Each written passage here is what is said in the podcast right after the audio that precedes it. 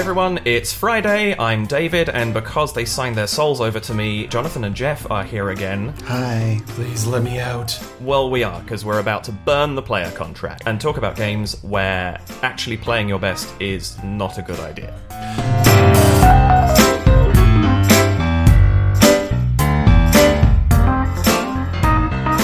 Okay, so can I start with categories, please? You're you're carrying a torch for this. Yeah, go for it. Uh, well, it's, I, I'm carrying a torch and also a gas can. Because, okay, here's how you win at categories. If you're going to play your best, if you enter into that game setting out to try to do as well as you can to win, then the first thing that you do is you just fill in the answers with whatever. It doesn't matter. The important thing is when it comes to the point where you're scoring, and the players have to come up with whether or not these answers are legitimate. So, supposing the letter is R and the category is household tasks. Oh, and I- uh, let and- me guess, let me guess, let me guess. Rug. yeah, there we go. That's this is the example I always like to give. Rugs. So is rugs a household task? Well, cleaning the rugs is definitely a household task. But does this count? And the answer is it counts if I can emotionally browbeat the other players and manipulate the other players and threaten the other players to the point where they say, okay, fine, it counts. There's a great example of this in competitive gaming as well. Uh, that goes all the way from like category social chill games all the way up to hardcore games. Like in Magic and X Wing at competitive play, there's a term for people who are called angle shooters, who are players who look for any possible, conceivable uh, uh, uh, break the rules. For example, if you exploits. yeah, you look at your graveyard uh, in Magic the Gathering and you put one card. You like you're going to the- is your discard pile. Yes, sorry, thank you. You're di- you go through your discard pile and you're sorting it through, and you put one card on the bottom without thinking, and then you put your great uh, your discard pile back. They will call a judge on you for rearranging your discard pile because Right. that matters, and they can. And these people will aggressively attempt to win well outside the bounds of what we normal play. And uh, there, the, the, and also in Baccarat, there's something called edge sorting. The backs of Baccarat cards have little dots on them, and it's impossible to cut them when you're manufacturing these cards. It's impossible to cut the, to physically cut the cards and make the uh, the corners and the edges so the dots are in precisely the same spot on every card. Which means that if you have very sharp eyes, you can actually the cards are very very slightly marked which means that if you are a very, very serious gambler, you can, through what's called edge sorting, learn to be able to recognize when certain cards are on the top of the deck because they're the ones that have the dots in that position instead of this position.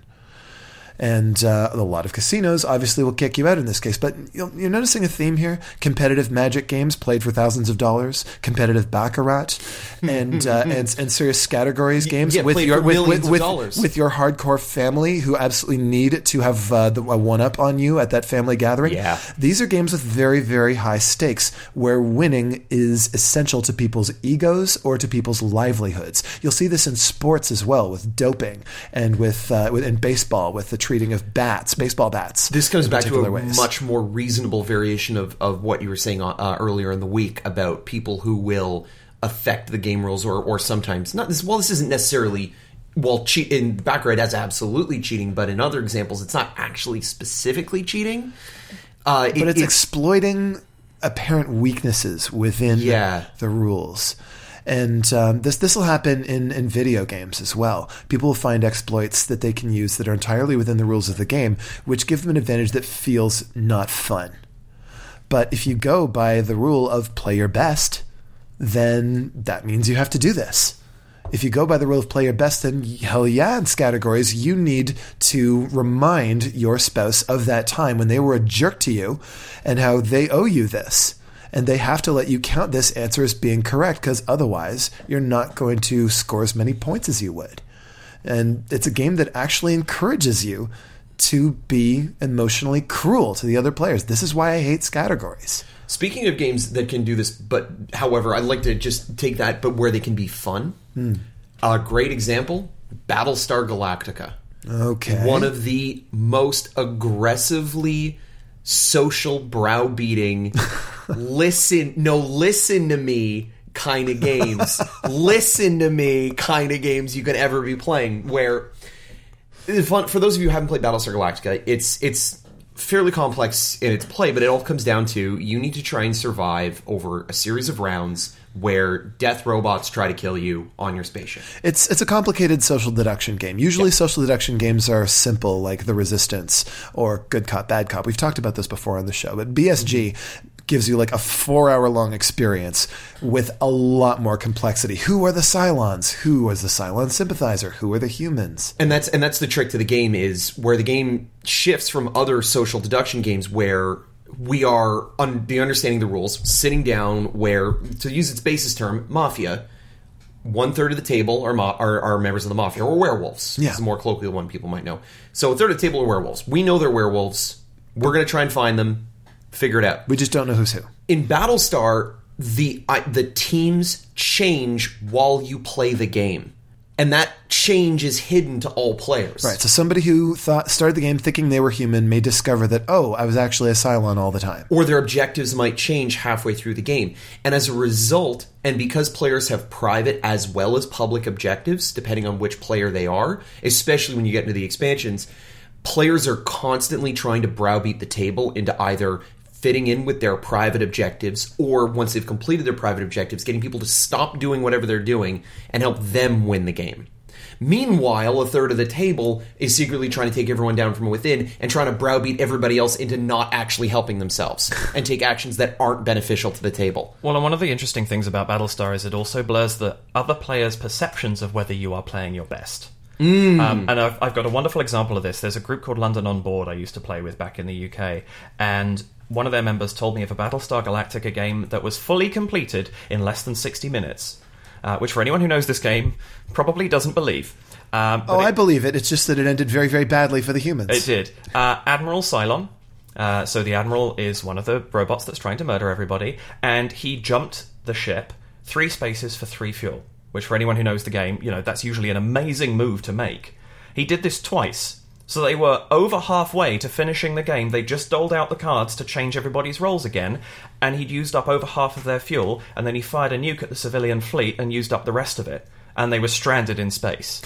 And yet, that three move for three fuel, you know, if you don't know the game, that doesn't mean much to you. But trust me when I say that's usually an amazing move to make as long as you're in the right place to do it. it is a move so optimal that even by nuking the fleet if they get lucky they could still very easily win the game like Yeah. they're, they're inches away from winning the game It was a gamble. It was absolutely a gamble. And yet it looked like they were playing so like optimally for the benefit of everybody else and actually they were just screwing everyone over.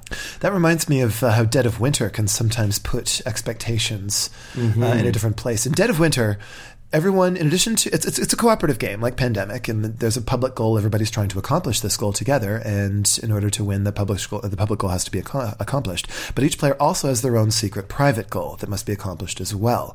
So in order for you to win, the public goal has to be accomplished, and you personally also have to accomplish your secret private goal. If either one of those two things is not true, you did not win, although the other players might win.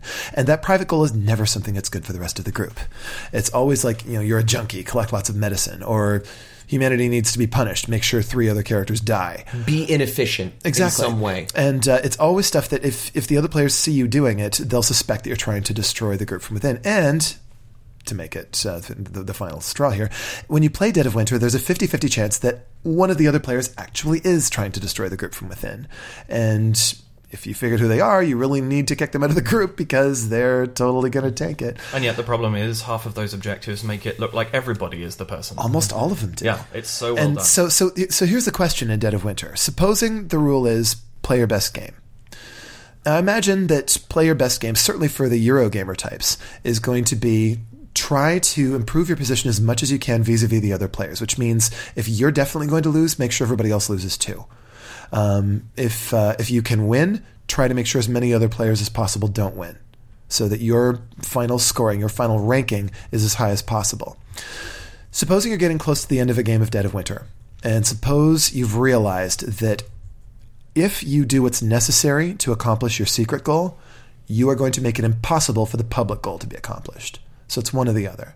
If you do your secret goal, that means everybody loses, including you. including you. If you do the public goal, that means the other players, the ones who manage to do their secret goal, will win, but you will not win because you're not going to accomplish your secret goal. By the player contract, you know, by the, at least by the rule of play your best game, you should take the game. You should do your secret goal and make sure that everyone loses. So you're gonna you're guaranteed to lose, so the others should lose too. But that wasn't what happened when I last played Dead of Winter. I was in a position where I realized that that didn't make sense from the point of view of the characters I was playing. We had actually been a fairly altruistic bunch, and I deliberately tanked my own game to give the other players a chance to win. That made sense within the context of the story to me. And role playing games like Dungeons and Dragons turn all of that mm. on their head. Mm. There's another element of these kind of games, especially with Dead of Winter and uh, Battlestar Galactica that we were talking mm. about. There are all these games where more more to run off your your original thing of you know you're put in this choice of do you ruin the game or do you do your private objective or whatever. All these games where it has a social element has a big risk, and we've kind of shifted from categories uh, all the way up the spectrum to the more complicated games we deal with. But there was one big thing that we definitely wanted to talk about, and that comes into play in all complexity of these games, and that's the alpha player. And this is in- Especially in cooperative games. yeah, this is this is the kind of player who, where playing your best, can ruin the game for everybody. It really can. I've I've been that player. And when you play a game like Pandemic, where everybody has access to all the information, then if I'm going to play my best game, then what that means is I need to make sure that I try to figure out what your best move is and what their best move is, and make sure that I tell you what that best move is, so that you're sure to make it. Which means I'm playing your game for you, and you might not appreciate that particularly. and it's and it's very it's a very insidious thing, especially when you play games like Dead of Winter, where by the nature of their rules, they are encouraging all players to be alpha players, since everyone has contradictory objectives and everybody's trying to charismatically as much as they can convince everybody to do what they don't want to do. But it's very easy for that mentality to leak into other games like Pandemic or mm-hmm. like categories or genuinely like Monopoly, where you'll see players tell true. people when to build houses in games of Monopoly. or when to trade stuff that you have to make this trade now or else you're going to lose the game if you don't make this trade you are sabotaging the game and you are deliberately trying not to win and i don't want to sit with somebody mm-hmm. who is deliberately not trying to actually play the game And the worst, though, you are right, are, are cooperative games Yeah. where everyone has a shared objective because those are the games where it's one thing to say, no, you're wrong, this is how I want to win when we have contradictory objectives, Sure. or just to ignore you if I have uh, an objective that's separate from yours. But once we're playing Pandemic and everybody wins together, it's very hard. To, why are you trying to make us all lose the game? This is clearly the correct move. Why do you want us to all lose?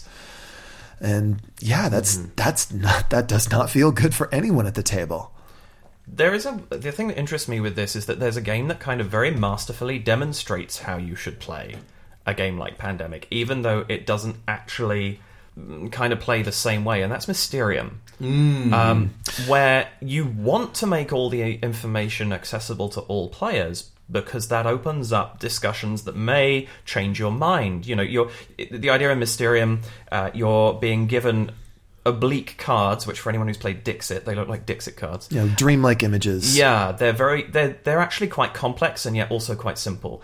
And you can interpret them however you want, and they are trying to lead you to images that are on the table, clue style. Find your person, find your room, find your object. Uh, and all you have to work off are these clue cards. And you actually want to put them all on the table and see if somebody comes up with another alternative for who you might be looking for.